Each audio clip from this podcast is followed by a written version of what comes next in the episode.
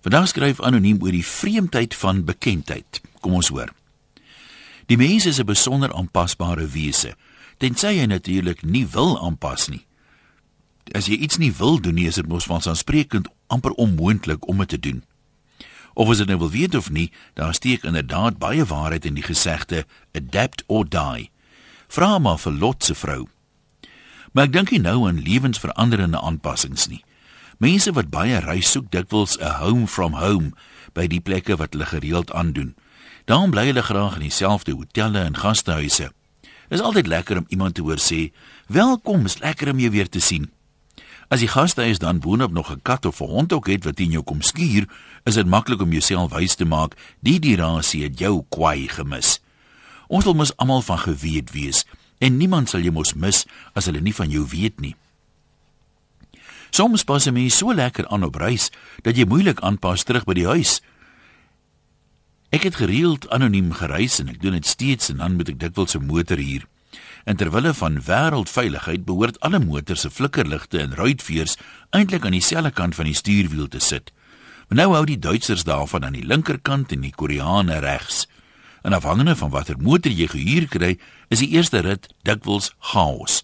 Veral as jy in die aand geland het en dit moeiliker is om te sien wat sit waar. Is dan wanneer jy die ruitveers aanskakel as subtiele sein dat jy regs gaan draai. Terug by die huis na 'n paar dae, doen jy dieselfde met jou eie motor. En met jou eerste parkeerpoging verken jy al die moontlike posisies wat 'n trirad moontlik op 'n hefboom kan hê. Maar dit is eintlik maklik. Die antwoord is dis altyd die laaste een wat jy probeer.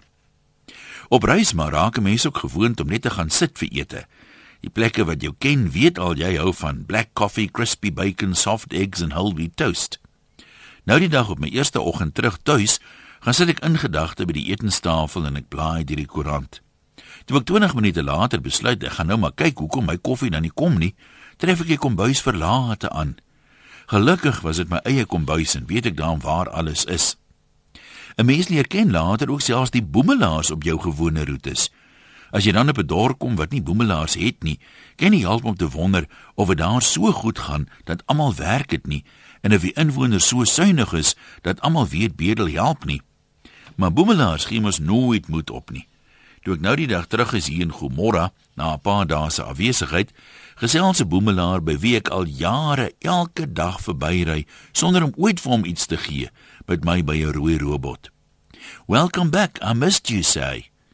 Vir 'n oomblik kry ek daai warm tuiskom gevoel, en voor ek my kom kry sê ek, "You too, nice to be back." Groete van oor tot oor, anoniem.